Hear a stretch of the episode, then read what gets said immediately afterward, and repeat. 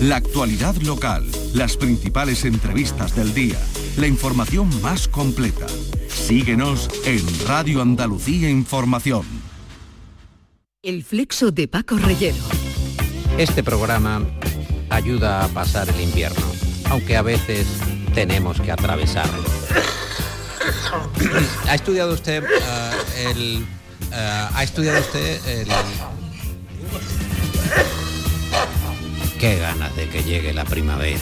El flexo. De lunes a jueves. A las 12 de la noche en Radio Andalucía Información. Y los lunes a la una de la madrugada en Canal Sur Radio. Desde este pasado 12 de febrero hay cambios en la forma de ver tu televisión. Canal Sur solo emite ya en alta definición, por lo que debes buscar el indicativo HD junto a nuestro logo, en la parte inferior derecha de tu pantalla. Si ya ves este indicativo HD, te aconsejamos que reordenes los canales porque muchos dejarán de verse. Si tu televisor tiene más de 10 años, seguramente no está preparado para la recepción de nuestras nuevas emisiones. En ese caso, puedes cambiar tu televisor por uno nuevo o adquirir un decodificador o sintonizador externo que pueda recibir señales en alta definición. Los espectadores que vean Canal Sur a través de una plataforma digital no deberían tener problemas.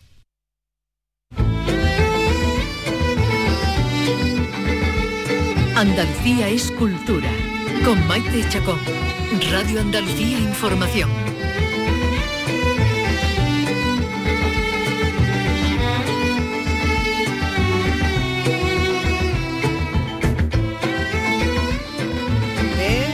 Hoy hemos conocido los nombres de las personas y las entidades que van a recibir las medallas de Andalucía el próximo 28 de febrero y el título de hijo predilecto, en este caso los títulos de hijo predilecto, porque es doble.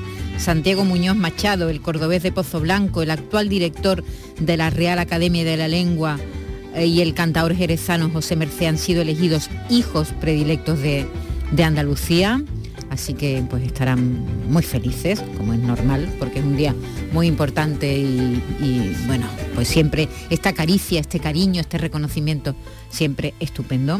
La primera medalla de Andalucía de las Artes eh, va a ser para Danza Invisible, la banda de pop malagueña, que tiene 21 discos, 40 sencillos a sus espaldas, han sido nominados a los Grammy y este verano se despiden con una gira por toda España. Además están de doble enhorabuena porque esta semana acaban de presentar Viento de Poniente, un EP con tres temas en el que han colaborado además los hijos del cantante, los hijos de Javier Ojeda. En unos minutos podremos saludar a Javier, que está bueno, muy contento. Este EP Viento de Poniente eh, tiene tres temas. Uno de ellos se llama Voluntarios a beneficio de la Cruz Roja.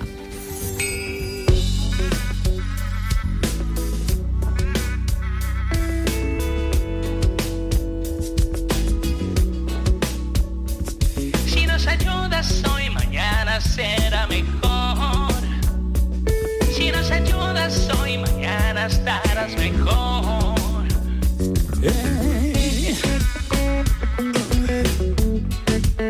Estarás mejor. Carlos tiene fama de tranquilo y de ser un poco raro. Qué extraño, porque suele estar más bien activo si alguien le puede necesitar. Y todo el mundo inquieto porque nunca se le note preocupado. Qué malo. Porque nunca tiene miedo y sin miedo quién puede vivir. Carlos pasa por la vida. A lo largo del programa podremos saludar a Javier Ojeda. Esta va a ser la primera medalla de las artes. La segunda medalla de las artes para los Romeros de la Puebla, este grupo icónico de, la, de Sevillana, que cuentan con miles de seguidores y que han recibido tres discos de diamante por sus ventas. La Junta ha destacado también su característico atuendo con esos zajones y esos sombreros de ala ancha de pura esencia andaluza. Hay muchas medallas, la del deporte para la granadina de Orce María Pérez, que, hace marcha atlética, eh, la surfista Sara Almagro, la medalla de la solidaridad va para la plataforma andaluza del voluntariado, la segunda medalla en esta categoría para nuestro compañero Juan y Medio, el presentador de la tarde aquí ahora en Canal Sur Televisión. Eh, la primera medalla de Andalucía de investigación es para la Confederación Andaluza del Alzheimer y otras demencias y también para Eva María Laín, doctora en biotecnología por la Universidad de Cambridge. Eh, la de proyección de Andalucía va a reconocer a Pablo López, que es uno de los cantantes más reconocidos actualmente, nominado a los Grammy, que ha colaborado con grandes músicos, y también la distinción para Álvaro Domecq Romero, fundador de la Real Escuela Andaluza de Arte Ecuestre, en fin.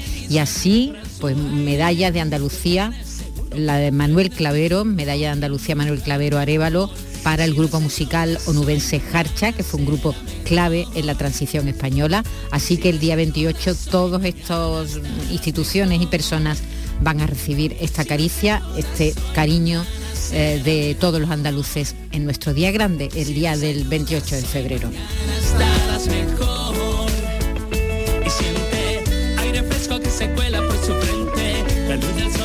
Y nosotros en nuestro programa enseguida podremos saludar al escritor César Pérez Gellida, que viene a presentarnos Bajo Tierra Seca, el último premio Nadal, es autor de novela negra y en esta ocasión se acerca al western en una mm, eh, narración que nos lleva a la Extremadura de principios del siglo XX. Vicky Román, has, estado hablando con él. Eh, sí, bueno, eh, se acerca al oeste, aunque haya sido de forma involuntaria, no era algo que, pretendía, pero sí que ese paisaje, ese escenario árido, ¿no? extremeño, con los caciques imponiendo su ley, donde hay tiroteos, donde hay asedios, asaltos incluso a, una cárcel. Bueno, pues todo tiene ese aire ¿no? de, de, western, todo alrededor de la figura misteriosa de, una mujer, a la que llaman la, la, viuda, la rusa también le dicen otros, una mujer bastante increíble, ¿no? Por, por lo atípica en ese lugar y en esa, en esa época que estamos hablando, de principios del siglo XX, y es en torno a la que gira toda una mujer fuerte, una mujer peligrosa, una fon fatal también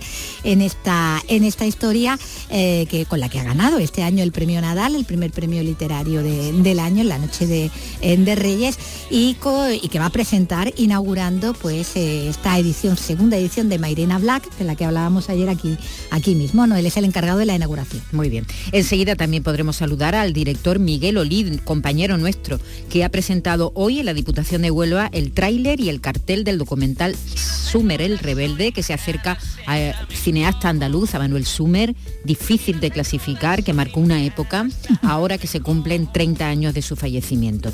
Y los últimos meses se han cerrado 10 librerías en Sevilla.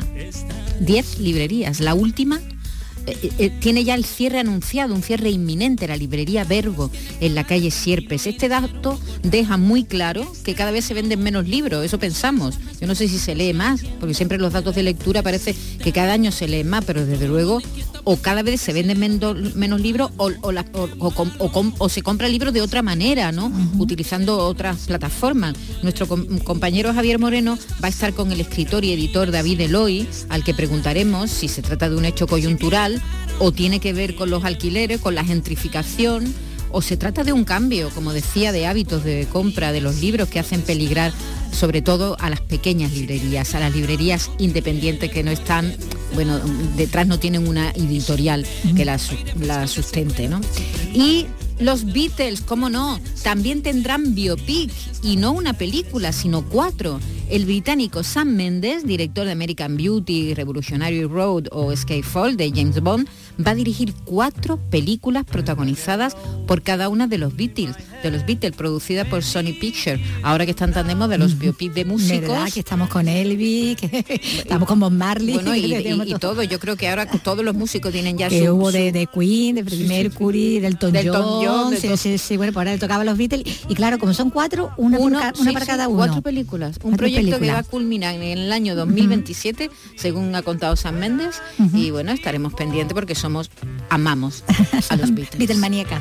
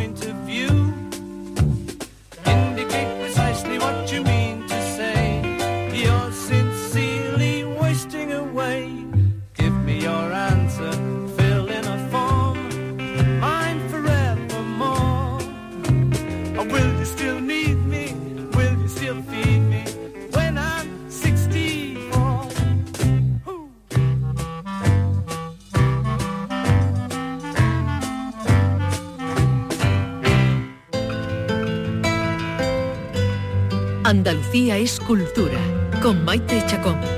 Radio Andalucía Información.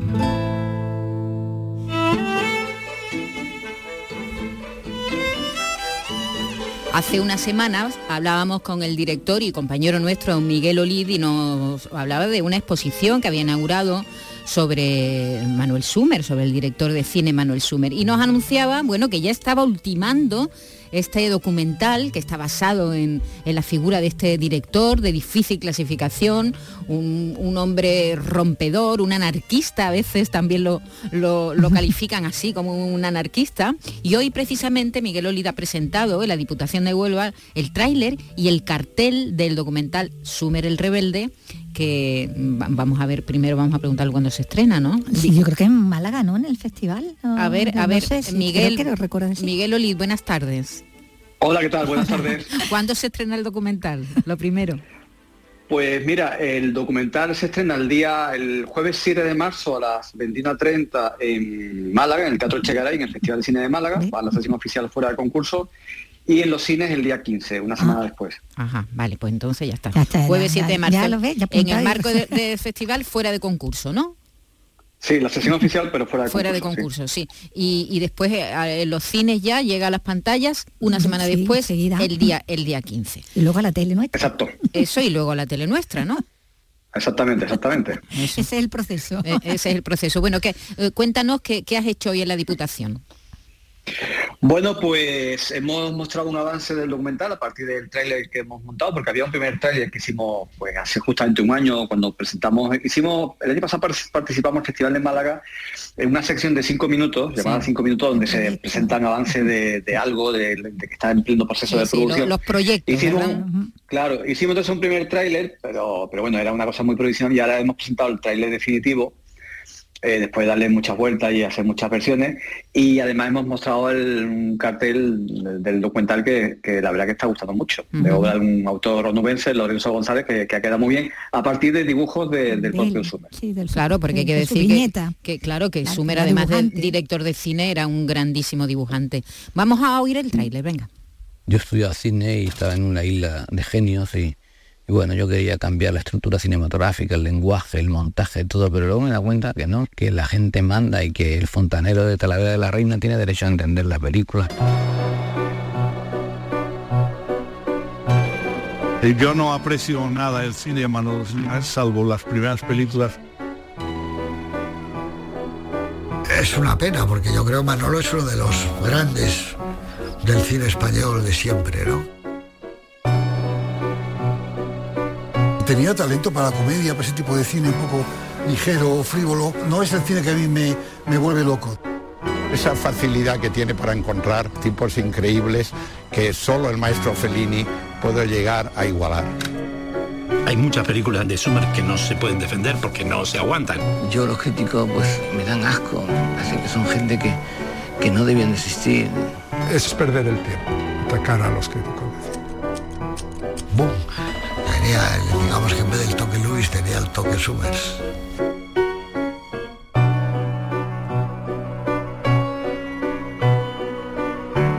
Sumer montó lo del entierro del cine español. Se cabreó mucho, que no le dieron subvención.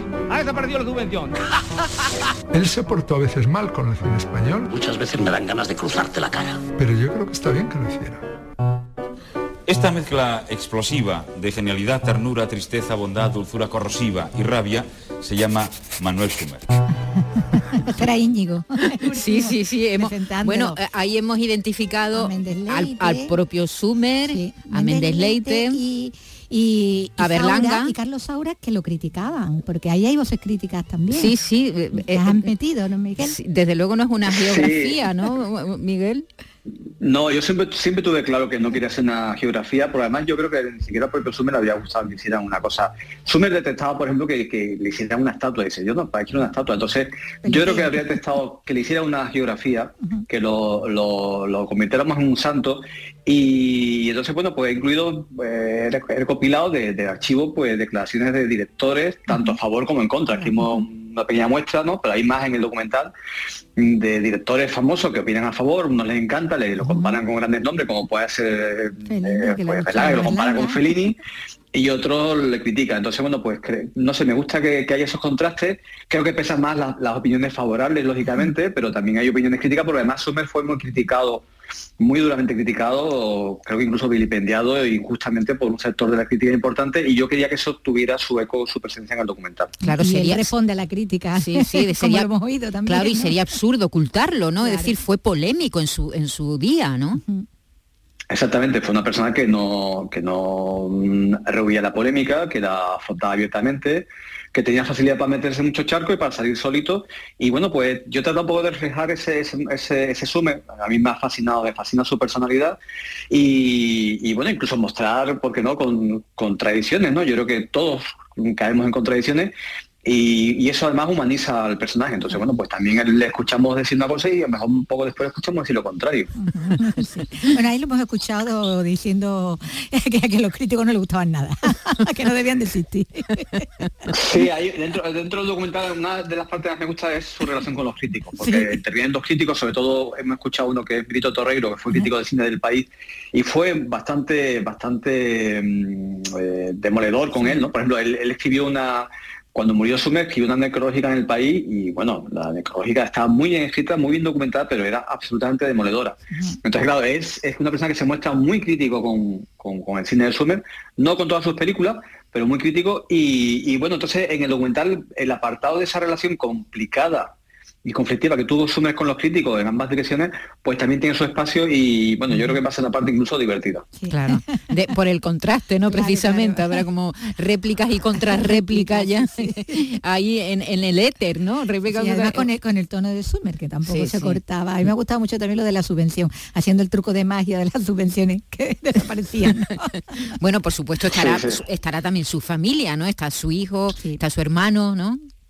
Exactamente, por parte de la familia tenemos a, David y a Guillermo, que claro, que aportan la parte más cercana, más personal, ¿no?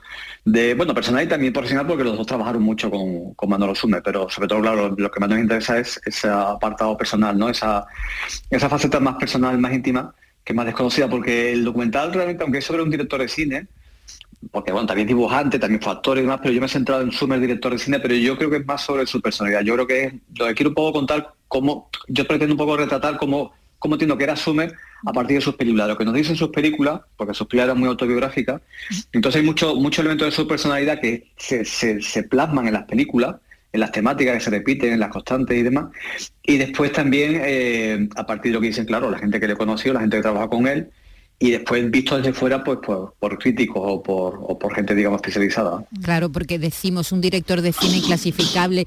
Él sí, con su persona, su personalidad sí que era inclasificable, ¿verdad? Era una persona muy peculiar. Sí, sí, él también, él se define en el documental, se define en el documental, por ejemplo, cuando dice que él le gusta ser eh, independiente, para, yo creo que para Sommer la independencia y la libertad eran valores supremos, sobre todo la libertad, el poder decir lo que le diera la gana en el momento en el que le diera la gana, ya fuera en la época de Franco o fuera en la época de Felipe González, y claro, eso le costó pues muchísimo disgusto y muchísimos problemas, entonces, bueno, era inclasificable, de hecho, hay un apartado en el que en el que hablamos un poco de su ideología y realmente mm, no se ponen de acuerdo los entrevistados. Coinciden mucho, tú antes decías lo de anarquista, coinciden mucho lo de Ácrata, ese punto Ácrata, ¿no? que lo compran también con Berlanga, pero que hay opiniones para todos los gustos, o sea, definirlo, por ejemplo, ideológicamente, ¿no? Hay quien lo considera de derecha, facha, Ácrata, otro dice incluso socialista. Entonces, bueno, eso da un poco la, eh, muestra un poco cómo era su personalidad, como tú dices, inclasificable. ¿no? Sí, sí, sí. Eh, eh, durante el franquismo, pues era crítico con el franquismo, en la época que le tocó vivir los grandes años de Felipe González y del socialismo, desde luego tampoco se callaba sus críticas y eso lo hacía, bueno, molesto para, para el poder, que a fin de cuentas los artistas tienen que tener ese punto, ¿no? También de, no ser, bueno, serviles y cómodos y cómodos al poder si son creadores. Bueno, pues te deseamos mucha suerte en, este pase de, por el Festival de Málaga, que siempre es emocionante, ¿verdad? Ver ya por fin el trabajo ¿eh? en pantalla. Eh, Miguel, y te deseamos mucha suerte y estaremos pendientes eso del estreno del pase de, en Málaga y del estreno en, en los cines. Un abrazo y muchas gracias, Miguel. Nada, gracias a vosotras. Hasta luego. Chao. Hasta luego. Andalucía es cultura, con Maite Chacón. Radio Andalucía Información.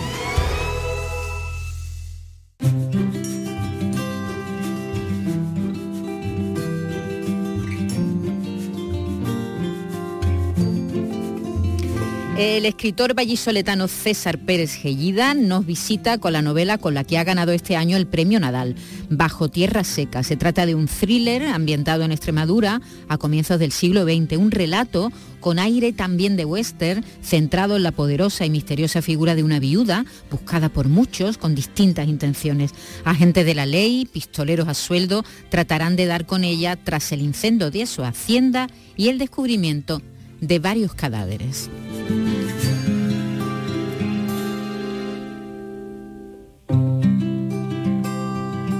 Hola, ¿qué tal César? Bienvenido de nuevo aquí a, Sevilla, donde, bueno, mañana mismo, como estamos contando, inauguras el Mairena Black y tiene, bueno, varias actividades, ¿no? Sí, es eh, mi primera vez en, este festival, mm, con, con muchas ganas, la verdad porque hacía tiempo que no, venía a Andalucía, hacía tiempo que no venía a Sevilla y, ya tengo una excusa estupenda para, volver a pisar esta tierra. Bueno, pues donde llegas con tu nueva novela, con Bajo Tierra Seca, este thriller rural, eh, donde bueno, dejas la época actual de tus famosas, dos famosas trilogías de, canciones, de versos, de sangre y demás, para trasladarnos a, Extremadura eh, en 1917 con un contexto político y social que vamos a ver que es muy importante ¿no? para, para la trama es vital. Sí, claro, sobre todo es, importante para que el lector pueda hacer esa inmersión, pueda hacer ese viaje atrás en el tiempo, que no es, no es, mucho, porque estamos hablando de, 100 años, pero, pero, para que eso se produzca eh, tiene, tiene, que haber un contexto político, social, económico. Y, esto, eh, como, es un, como estamos hablando de una novela, que es un thriller, eh, se produce a lo largo y está eh, todo muy difuminado y está todo muy diluido para que no eh, haga que, la trama se, haga más dura. Bueno, es esa Extremadura de, tierra árida, de tierra seca, como, como lo es su gente también, con ese contexto en el que el hambre, la pobreza es algo que, nos falta, donde se producen abusos de poder, donde bueno, el caciquismo impera, donde hay mucha corrupción también, ¿no? Eh, es el movido reinado también de, de, Isabel II, ¿no? tan, tan convulso, con Europa además que está metida en la, en la Gran Guerra y donde además está comenzando, bueno, lo que entonces es la gripe del pollo, ¿no? Que luego sería mal nombrada gripe española, ¿no? Sí, bueno, has definido muy bien cuál es el contexto en el que se, desarrolla la novela, em, porque aquí el, objetivo fundamental era, era eh, generar un, eh, un entorno hostil. ¿Por qué? Porque en ocasiones un entorno hostil hace que las personas se vuelvan hostiles y eh, de esta forma se puede explicar mejor la conducta de todos los personajes, porque aquí lo que nos vamos a encontrar es un elenco de personajes en los que la mayoría de ellos pertenecen a tienen claroscuros, sombras, eh, y hay pocos, pocos pocos personajes que pertenezcan al mundo de la luz. Sí, de una pieza, ¿no? Que tú digas, bueno, son, son íntegros, ¿no? Son, son personajes eh, de los que de los que confíe, en los que confiar. Eh, bueno, mm, como decimos, bueno, está haciendo estragos ya, ¿no? Esa, esa epidemia, eh, que entonces, bueno, no se tiene todavía como tal, ¿no? Esa, esa pandemia se está extendiendo ante la falta precisamente de conocimiento y de, y de control, además con ese carácter nómada, ¿no? Que tienen los braceros, los quienes trabajan en el campo, las malas condiciones es. también higiénicas, ¿no? De hacinamiento y, y demás. Y bueno, en ese escenario se ambienta, como dices, ¿no? Eh, y en ese escenario hostil, ¿no? Que crea gente hostil, es donde se ambienta esta trama, trama negra que tú mismo has dicho que, que es una historia que tú llevabas tiempo, que, que llevabas tiempo rondando en tu, en tu cabeza, pero que estabas esperando el momento eh, para, para abordarla, ¿no?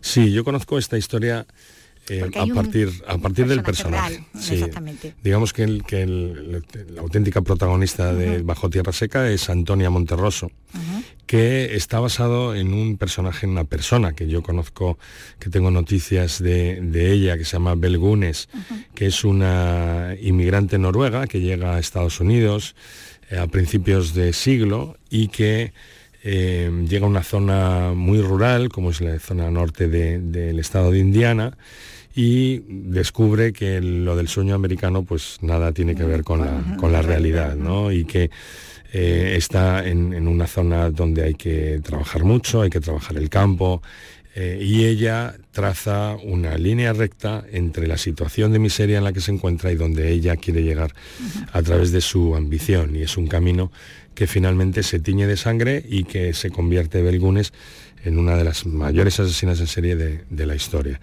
Eh, en este caso es lo que a mí me hace eh, dibujar ese personaje de Antonia Monterroso y por tanto yo replico esas condiciones que ella se encontró en Estados Unidos, me lo, me lo- me lo traigo a, a nuestra España de principios de siglo, donde es verdad que podría haber sido las dos Castillas, podría haber sido también la zona occidental De Andalucía. pero eh, me interesaba mucho el caciquismo como eje vertebrador de lo político y social y en Extremadura. Se daba el latifundismo Exactamente, estaba muy, muy, muy instaurado. Bueno, es esa- ese personaje real, como dices, de, de otro país, de otro territorio, eh, el que es el germen ¿no? de esta misteriosa, intrigante protagonista tuya, de, de la viuda, de, de la rusa, una mujer... eh, desde luego nada convencional, empezando ya por su físico. eh, hablan Sí. de ella como una buena jaca, eh, desde luego además bien entrenada, ¿no? Porque ella se entrena con ciencia, ¿no? También. Sí, porque para ella- la lucha que, que ella, tiene por delante. ella tiene ¿no? un pasado circense y- Sí. y, tiene, tiene un cuerpo preparado para ello como acróbata y eh, es, una, es una mujer que mide un 85, que, lle- que llega a sobrepasar los, los 100 kilos, que tiene unos rasgos faciales muy pronunciados, muy, muy nórdicos y eso llama mucho la atención. Y ella se da cuenta eh, que eh, su, su complexión física eh, llama mucho la atención de los hombres. Y por tanto ella que tiene habilidades para la manipulación aprovecha eh, estas dos circunstancias para conseguir sus objetivos. Es la fan fatal, ¿no? Llevada al extremo porque no solo es astuta, que es calculadora, eh, que trama, intriga, sino que también posee la, la fuerza física. Eso es lo que le permite destacar en ese mundo de hombres, ¿no? Que era esa España rural de, Sí. de entonces y que, como dice, ¿no? Despierta su deseo de, de forma proporcional al desprecio que suscita también entre otras mujeres. Que- Lógico. Que, bueno, que le parece, bueno... Claro, pero eso, pero eso no es, no es de la época, eso, es pasaría. siempre. pasaría ahora mismo, ¿no? Siempre que alguien destaca por, por algo suscita las, las envidias de, de otras personas, ¿no? Y, y sí, así es, eh, tanto eh, levantaba el deseo eh, de los hombres como el, la animadversión de las mujeres. Eh, bueno, su manera de, de desenvolverse, además entre los hombres, vamos a ver que está, hablado antes del pasado circense, ¿no? Bueno, est- está marcada por, sobre todo por, por la rabia, ¿no? Por la venganza contra todo el género masculino. Ella a veces eh, es- suelta eso de puercos, ¿no? Puercos, puercos, para Sí. referirse a ellos, ¿no? Y tiene una idea así un poco como de quienes merecen más que otros morir a, a sus manos según se porten con, con ella y con las mujeres, ¿no? En general, ¿no? Sí, porque ella arrastra un histórico vital muy traumático. eh, para empezar, eh, su madre sufría abuso, malos, malos tratos en, en- en el circo por parte de, de- de- de otros hombres. Ella también lo sufre en primera persona cuando es una, una preadolescente. Y todo eso es, eso es algo que, que- que va arrastrando y que cuando se da cuenta de que tiene esas grandes habilidades para manipular a los hombres, es cuando aprovecha y descarga esta obsesión que tiene hacia, hacia el maltrato, hacia esa desigualdad tan grande que hay en la época entre hombres y mujeres. Bueno, eh, eh, los va a utilizar a su conveniencia, va a prescindir de ellos personalmente cuando se le tercie, pero lo va a hacer también con la complicidad de un hombre mm, que se ve totalmente atrapado en su red a, a través del sexo, ¿no? de esa dependencia que crea con ella. Y bueno, aquí reproduce la, la- el, la- el clásico ¿no? de, de la mujer y el pelele, ¿no? en este caso el títere, porque como tal lo maneja. ¿no? Sí, hay en los personajes, cada uno representa un papel. Ya hemos hablado de, de Antonia Monterroso, eh, pero es que esta es una novela también de adicciones, Sí, porque Antonia, Antonia Monterroso es una mujer que se adicta a, a- a lo material. eh, y, y en este caso vamos, vamos a eh, conocer a otro personaje que hace la función del títere, que es el capataz de la hacienda, Jacinto Padilla, que es adicto al sexo, pero sobre todo al sexo con, Con ella, Antonia Monterroso. por- por el Cualquiera no le tipo. vale. Claro, cualquiera no le vale, le vale el sexo con ella y se convierte en su, en su títere, en ese pelele. Eh, que, que, bueno pues resulta ser su, su, su brazo ejecutor ¿no? y con esto tampoco estamos desvelando nada porque es el, es el arranque de la El novela comienzo, sí. Bueno, hablas de las adicciones, porque bueno, también vamos a tener sobre la pista de ambos, sobre todo sobre la pista de, de la escurridiza viuda, a ese teniente de la Guardia Civil de, de Almendralejo, luchando con sus fantasmas, como uno de esos últimos de, de Filipinas, y eh, contra la adicción, bueno, contra no, porque la verdad que se ha dejado arrastrar la adicción a- al opio, con ese paralelismo que hay allí con los soldados americanos que venían de, de Vietnam, ¿no? Algo parecido eh, le está pasando a este, a este Guardia Civil, ¿no? Sí, pero es que es real. Eh, muchos, muchos de los que sobrevivieron de esos 20.000 soldados prisioneros en Filipinas, que solamente regresaron 8.500, venían Muchos de ellos venían adictos al opio porque en los campos de concentración en los que estaban internados los, los propios eh, guardias los, los hacían adictos, ¿no? para controlarlos muchísimo mejor. Y esta es, esta es otra adicción, que estamos hablando de la adicción física, eh, de, de alguien que es un, un personaje que está absolutamente blindado por fuera, que representa lo más estricto del, del cuerpo, de, recién creado de la, de la Guardia Civil, pero que por dentro tiene muchas grietas que le van a hacer más complicado, si cabe, la investigación de este caso, que, que- que es mucho más complejo de lo que parece.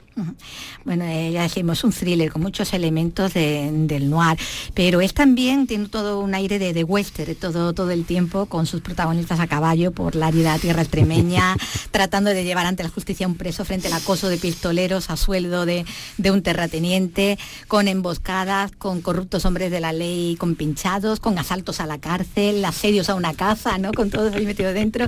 Es un, un- ¿no? Sí, fíjate que me lo han dicho, me lo han dicho eh, en muchas entrevistas, también lo han mencionado lectores. Eh, y, y no era algo buscado, pero tiene, tiene este aroma de, de. Y, y yo estoy y yo estoy encantado porque yo, no no ahora precisamente que no es el, el auge del, del género pero el, el western ha marcado una época y siempre eh, con, con un elemento que está presente que es la venganza no, Eh, no hay western sin sin deseo de venganza y, y aquí está muy presente la venganza sobre todo en la figura de otro personaje que es eh, que es el, el- el rico El así de la- del ¿no? terrateniente del, del pueblo que es que es eh, Ramón Acevedo no y que tiene esa adicción también a qué al poder. Bueno, es- hay muchos momentos de, con todo esto que estamos diciendo, son muchos los momentos de acción eh, en la trama, muchas luchas cuerpo a cuerpo, muchos tiroteos, y, están, bueno, pues narrados con, con ese detalle, esa precisión, esa planificación casi cinematográfica que tienen tus novelas, que se desarrollan en, época actual, incluso en el tono, en el lenguaje, eh, ese presente indicativo, esa manera de contar, por ejemplo, ¿no? Aquí eh, las 14 postas de 7,62 milímetros de diámetro y 2,8 gramos de peso que contiene el cartucho salen en formación cónica a una velocidad de 312 metros por segundo. Al encontrarse con Francisco Espinosa a una distancia de 21 metros 11, que es muy, es casi una marca ¿no? de, autor, ¿no? esa precisión. ¿no? Sí, bueno, a mí me gusta en determinadas son recursos literarios narrativos que me gusta utilizar mucho dinamismo. sí y, mucha precisión y, eso es lo que hace que el lector eh, sea más fácil que visualice eh, esas escenas porque eh, yo hay muchas veces que lo tengo que recordar pero la lectura no es otra cosa que convertir palabras en imágenes. Y los escritores podemos facilitar esa labor o la podemos dificultar. entonces, en, ese juego está eh, el hecho de que tienes que dejar participar a los lectores para que creen su propia película.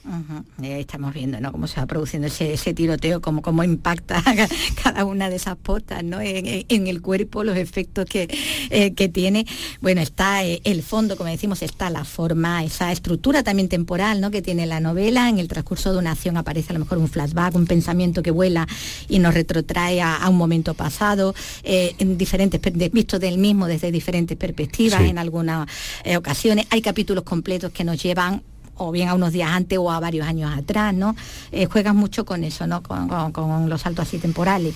Sí, digamos que hay dos mm. líneas temporales principales, la que se produce en el presente que es mucho más pausada porque hay apenas una semana de transcurre en el tiempo de, de acción y luego otra línea temporal que es la del pasado, que es mucho más amplia eh, y que lo que vamos es a, momentos concretos eh, donde vamos a conocer el personaje de Antonia Monterroso, porque ella protagoniza todas esas escenas del pasado por sus actos. Nadie eh, ella no dice cómo es, sino que la conocemos por cómo se comporta. exactamente. Eh, son esos, esos flashbacks a dos años atrás los que la y los que atrás los que nos explican ¿no? Eh, el por qué actúa como actúa Antonia, Antonia Monterroso. Bueno, hay un hombre, como decíamos, hay un hombre de la ley que tiene problemas con los mandos, además de, esa adicción que decimos al opio.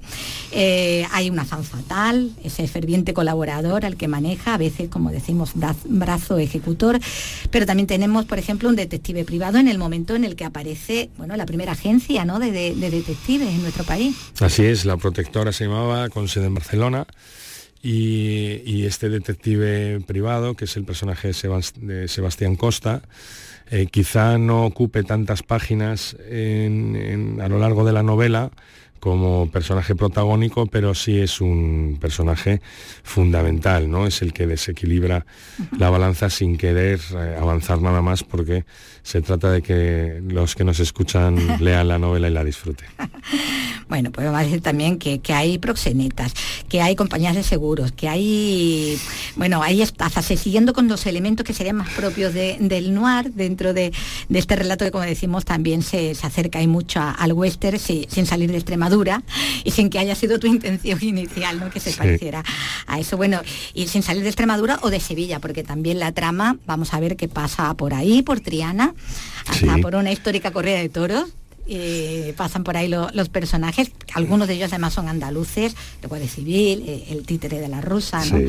Tiene las raíces aquí, ¿no? Sí, era, era, también, me servía para eh, hacer el contraste entre lo que era la zona más, quizá más miserable en cuanto al comportamiento de las personas, por, porque la tierra estaba en manos de, que la tierra era, era, sinónimo de riqueza, estaba en manos de muy pocos, eh, y la luz que representa eh, Sevilla en un día donde hay una corrida tan importante en la maestranza, exactamente. Y, bueno, me servía un poco para, para realzar ese contraste entre, entre lo que estaba ocurriendo en su cotidianidad y a lo que podía aspirar. ¿no? Bueno, pues vamos a decir nada más también que aquí tiene su papel la, prensa también, eh, eh, esos anuncios eh, en prensa, ¿no? Que, aquí sirven para, para que la, viuda negra teja su, red, hoy lo haría con, internet. Entonces teníamos los anuncios en la, en la prensa, en los periódicos de la, de la época. son todos ellos, ¿no? todos los que estamos comentando, unos elementos que hacen de, de, esta trama, de esta historia bajo tierra seca, con sus 500 páginas, pues un relato que fluye pues con mucha agilidad y, y que se lee desde luego, bueno, pues que además de con mucho interés, eh, con facilidad, ¿no? En ese, en ese sentido, aunque cuesta trabajo escribirlo, sí. luego es fácil así de, de, leerlo, ¿no? Porque claro, eso es un, lo plantea. Es un objetivo fundamental, porque no olvidemos que esto es un thriller, tiene que haber una sucesión, sucesión de acontecimientos muy fluida, tiene que haber mucha acción y tiene que enganchar al lector desde las primeras páginas hasta el final, porque el suspense es el ingrediente principal de la novela. Uh -huh. El saber qué, qué, ha pasado con la viuda eh, es bueno, es uno de, uno de ellos. es uno de ellos. Bueno, pues en Bajo Tierra Seca es eh, la última novela, la que nos trae César Pérez Gellida y con el que, bueno, pues eh, tendremos ocasión de, de, de, escucharlo a lo largo de, de, las próximas semanas también, porque bueno, pues seguirá con, la, con las presentaciones, ahora de momento, como decimos en Sevilla, en el Mairena Black. Pues muchísimas gracias. Un placer, como siempre, Viquita. Ayer precisamente hablábamos con Salva Gutiérrez de, de los festivales de, de novela negra que uh -huh. hay por toda España y, y, y, César es coordinador o director de, de, Black Yadolí, ¿no? Claro, claro, allí en su, en su, en su, en su donde ciudad. ambientaba además las primeras novelas, aquellas de la, de la trilogía de, ¿cómo era? Eh, versos, no, canciones, versos, canciones y trocitos de carne, ¿no? Uh -huh. y después ya sería la de los refranes.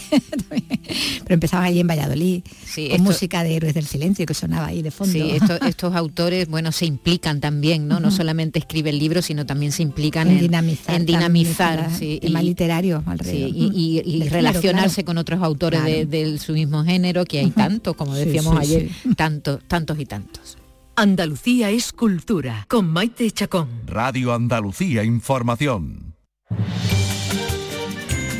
Y ya les contábamos que cierra la librería Verbo en la calle Sierpes de Sevilla. Es un cierre inminente y se suma al cierre de otros, otras 10 librerías que han echado se han cerrado la ciudad en los últimos meses, ha sido una debacle. Este establecimiento va a dejar además un hueco en una de las calles más céntricas de la capital. Estaba ubicada en el, o, está, todavía no está del todo cerrada, pero vamos, ya le quedan días, en el antiguo Teatro Imperial. Nuestro compañero Javier Moreno se ha ido al encuentro de profesionales de los libros. A ver si nos descubren qué pasa. Buenas tardes, Javier. Hola Maite, ¿qué tal? Muy buenas tardes. Mira, qué oportunidad más buena, eh, aunque la mala noticia sea el cierre o el anuncio de cierre de esa librería. Eh, en Sevilla, la librería Verbo, la oportunidad que he tenido de, de, recorrer otras librerías, otro circuito, ¿no? Otro tipo de, de lecturas, ¿no? Eh, y me he venido a la librería La Fuga a esta hora, eh, me han abierto la puerta, una hora que no es comercial, y estoy aquí con el librero, con, con Pedro Rojas y con, y con David Eloy Rodríguez, que es escritor, que, que es editor también, reflexionando y conversando sobre, sobre lo que supone el cierre de una librería, pero también hablando de lo que sigue en pie, ¿no? Y lo que sigue en pie son muchas librerías de otras dimensiones, de otras características como esta, como esta de, la, de la fuga. David, eh, hay vida, ¿no? Más allá de la triste noticia del cierre de una librería como la librería Verbo, que ocurre en Sevilla como ocurre en otros muchos sitios de Andalucía, ¿no? ¿Qué tal? Buenas tardes. Hola, buenas tardes, un placer hablar con vosotros.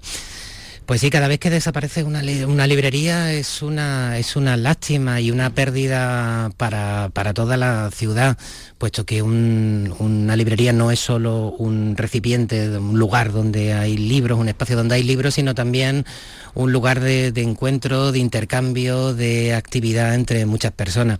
Así que mm, lamentamos muchísimo cada vez que se, que se, pierde, que se pierde una librería. Afortunadamente, como bien dice Javier, hay también proyectos que nacen, proyectos que resisten y proyectos eh, tan veteranos y tan consolidados como la librería La Fuga. Un, un proyecto pequeñito que se sostiene con muchísima imaginación y tejiendo cultura entre personas muy diversas y muy unido al barrio de la Alameda de Hércules.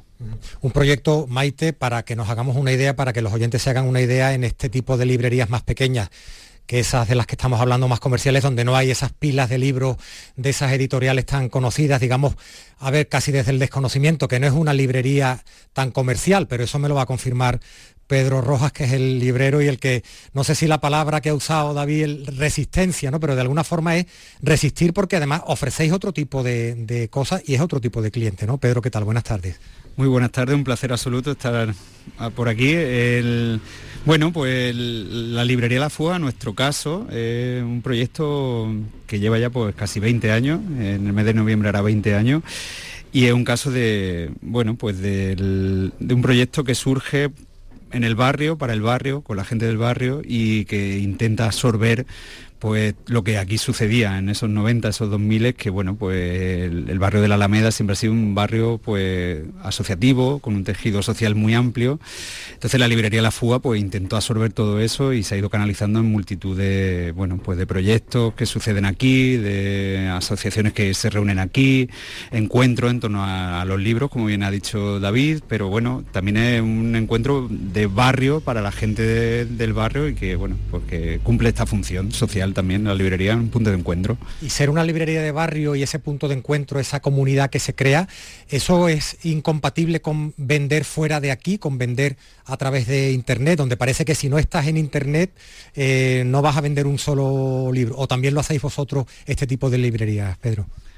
A ver, lo de Internet es una herramienta más, un accesorio más, o sea, no es ni el principio ni el final de nada, o sea, es pues, un, un sitio, un espacio nuevo que tiene que convivir con lo viejo. También sucedió con el ebook, ¿no? Eh, Las librerías siempre están en continua amenaza, o sea, eh, entonces son múltiples amenazas las que vamos conviviendo, pero al final el libro resiste y los lectores son los lectores que, bueno, pues tienen que ir conviviendo con otras plataformas, estrategias, sistemas.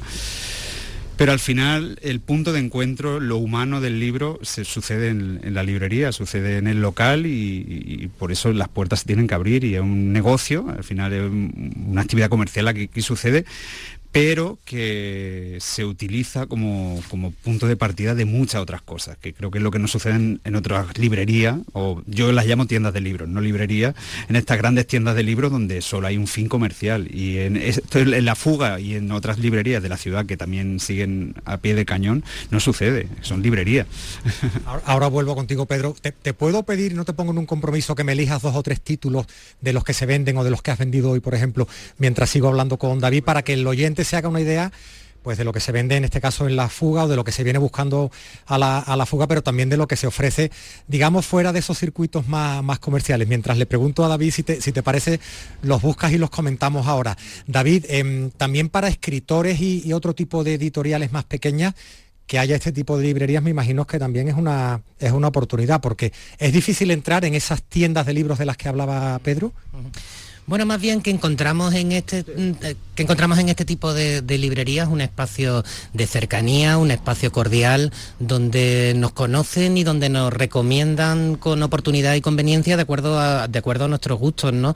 Em, no solo en la fuga, sino en otras librerías amigas de las que mm, soy usuario, eh, pues te conocen, te recomiendan, eh, saben lo que te gusta y saben lo que te necesitas o lo que te puede venir bien para el trabajo en el que estés, el proyecto en el que estés. Así que yo creo que eso es importante, el trato, el trato cercano, atento. Y luego también como escritor necesitamos a las librerías, porque no solo es el lugar donde se venden nuestros libros, sino también donde nos encontramos con los lectores en clubes de lectura, en presentaciones de libros, en conciertos, en pequeñas representaciones.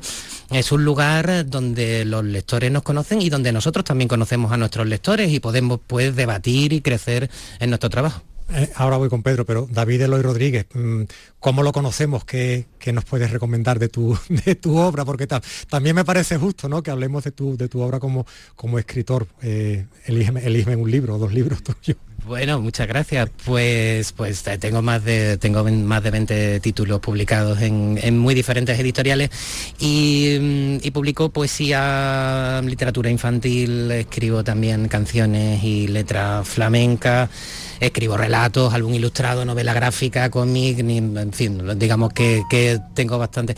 Quizá por recomendaros un libro, recomendaría el libro Las posibilidades, mm, editado en la en De la Luna Libros, que va a publicarse ahora la traducción en Italia. Y, mm, y estoy muy ilusionado con ese libro de, de narrativa muy reciente. Pues ya creo que hablaremos de ello. Tengo que decir, Maite, que Pedro no se ha movido de aquí, es decir, no ha ido a, a las estanterías a coger ningún libro, los tiene, creo que los tiene en la cabeza. ¿Qué, nos recomiendas que podemos leer aquí en La Fuga, Pedro? Bueno, pues es que el título que más se vende y que más recomendamos por muchas cosas es Canijo, de Fernando Mansilla. Hombre, Ah, hombre, que. Fernando Mansilla, pues una persona del barrio que ilustró con su novela, eh, Canijo, todo lo que sucedía y ese barrio que ahora gentrificadamente pues estamos perdiendo. Eh, en esa novela que lo edita también una editorial que, es indiscutible para la librería, que es Editorial Barrett, una editorial sevillana, pues que también está haciendo las cosas pues como libros de la herida, desde, el cariño, desde el bueno, pues desde el, el mim- el mimo y lo que hay que tener, ¿no? Para, para dedicarse a esto. Y luego, pues no sé, como, como segundo libro, segunda opción, pues puedo a lo mejor recomendar Siete Casas Vacías, que de, de páginas de espuma, Samantha Sueblin, que es un libro que, que gustó mucho recientemente en nuestro club de lectura. Tenemos un club de lectura aquí estupendo llamado Sofacama. Y, bueno, pues es una comunidad que se está forjando aquí de lectores, que todos los miércoles a final de mes pues se reúnen para, para- para compartir esas lecturas. Entonces, bueno, es un club de editorial inde- independiente y de lectores que buscan otras cosas que no están en los grandes grupos editoriales. Sofá cama. Gracias, Pedro. Lo- los clubes de lectura, David, son los irreductibles, esos, esos lectores que se reúnen en este tipo de librerías para, para compartir una lectura que han, que han hecho durante la última semana, durante los últimos, como los irreductibles galos de alguna, de alguna forma. También le dan vida a las, a- las librerías, ¿no? Sin duda, el, club de lectura es un, es un invento maravilloso, una idea maravillosa que reúne a grupos, en algunos casos muy amplios y muy diversos, para pensar un libro, para conversar sobre él, para compartir la experiencia de lectura individual en colectivo y que sirve para leer mejor, mm, para compartir. eh, es, un acto también mm, no solo literario de aprendizaje educativo, sino también un acto cívico, democrático, político incluso. Mm, eh, coordino y programo diferentes clubes de lectura y disfruto también de otros clubes de lectura en los que participo como autor invitado y es una herramienta excepcional para crecer como lectores, como personas, como ciudadanos, como vecinos. Mm, Soy un gran admirador de los clubes de lectura. Pues a David Eloy Rodríguez y a Pedro Rojas, gracias a los dos y suerte. Ve- Vemos que nuestro cariño a la, a la librería que, que va a cerrar, lamentablemente, pero vemos que hay vida, ¿no? que los- las, las estanterías siguen llenas de libros y las librerías pues siguen llenas de, de vida. Gracias a los dos. ¿eh? Absoluto. Bueno, Maite, pues por aquí me quedo disfrutando de, de- de la imagen que ofrecen estas librerías. Hemos estado en La Fuga, en la, en la Alameda, en el barrio de la Alameda de Sevilla. Bueno, le han hecho recomendaciones muy buenas. Claro, hombre, no- dos no- recomendaciones fantásticas. Canijo de Fernando Mansilla Sí, una novela magnífica. maravillosa, además del barrio. Sí, sí, sí, Eh, sí, no y sola- que hacía además mucho trabajo, como lo han contado ellos, de la dinamización cultural también en, Sí, el, en barrio. No, solamente habla del barrio, sino que él, él ha vivido, vivió en el barrio, ya falleció, músico por desgracia, músico, una persona muy importante en la cultura de, de Sevilla, ¿verdad? Fernando Mansilla. Bueno, y a recomendar la de Sueblin, la Sí, sí, Argentina la de siete casas, siete Ujú. Casas, siete casas vacías. Esas son las dos recomendaciones que hacemos también. Las desde- extendemos, ¿no? Desde aquí, por supuesto, también las recomendamos.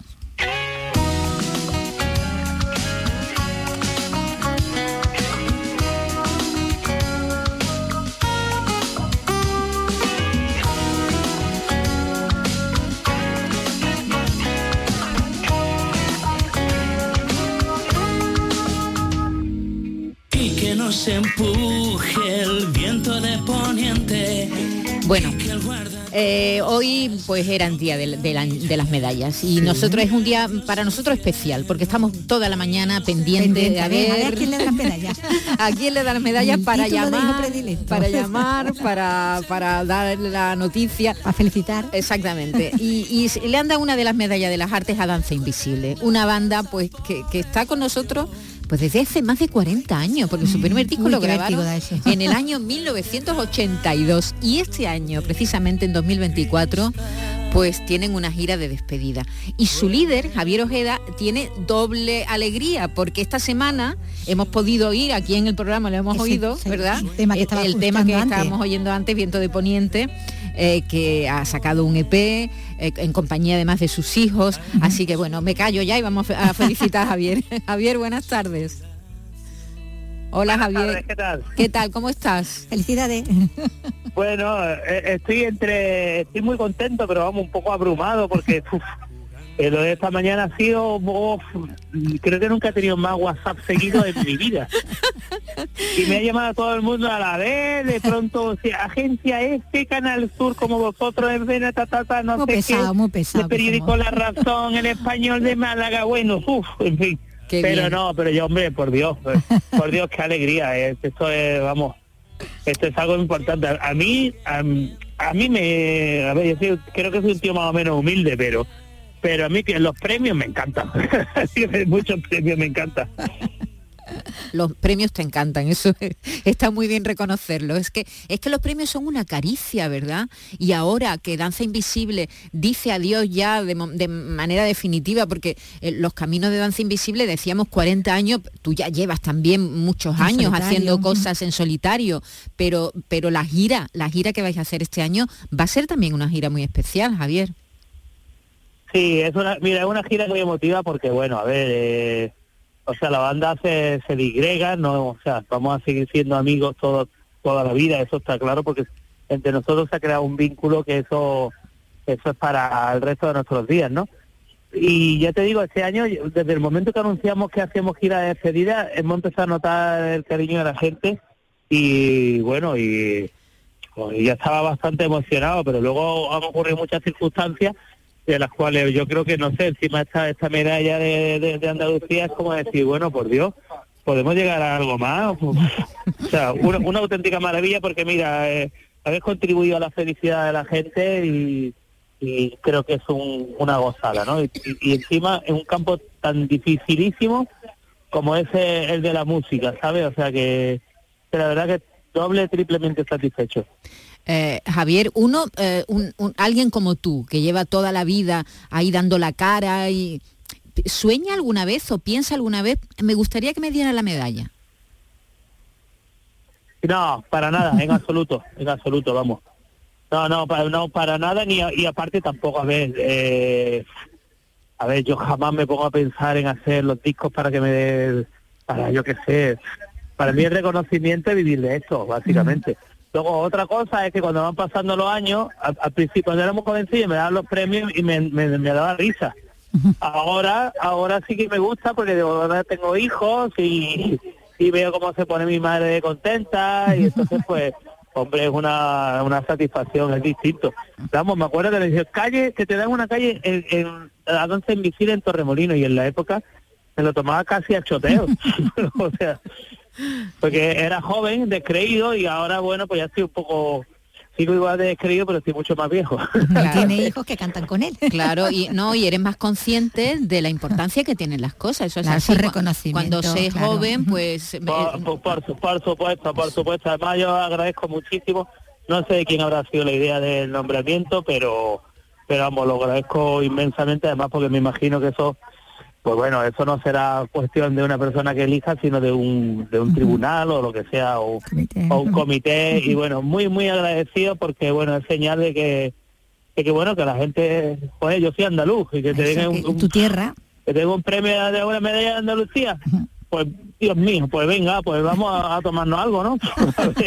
Ser profeta en su tierra eh, gusta. Sí, sí, él siempre lo ha sido, ¿eh? eso, es verdad que, que, que te lo ponga que- que yo creo que, excepto algunos momentos ahí que ha habido más complicado en la carrera, en fin, que no, no- vamos a recordar ahora, es verdad que él siempre ha tenido el reconocimiento, desde luego el cariño del público, que eso es lo, es lo más importante. Así que Javier, te mandamos un abrazo desde aquí muy grande y, y dale un abrazo también a tus compañeros de banda de, de Danza. Invisible y estamos muy contentos de, este- de esta medalla. A todo el mundo. Imagina cómo estoy yo de contento. Pues vamos, de verdad, mucho, un, millón, un millón de gracias. ¿eh? Gracias por la llamada y, y por, por tanta felicitación. Una- un abrazo grande. Sabor de amor, todo me sabe a ti. Bueno, y, y Danza Invisible pues tiene la suerte de tener canciones como esta, ¿verdad? Que están ahí ya combustible, ¿verdad? en nuestro ADN, ya para siempre. Piensa, danza invisible te viene pum. Directamente. Por ejemplo. Sí, besarte es como comer palomitas de maíz.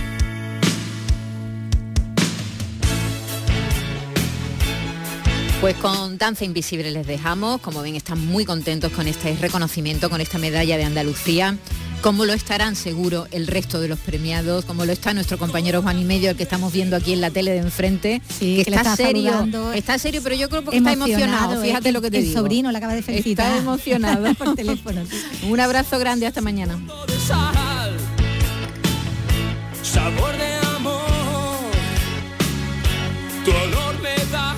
si no estás mi amor, puedo de ser.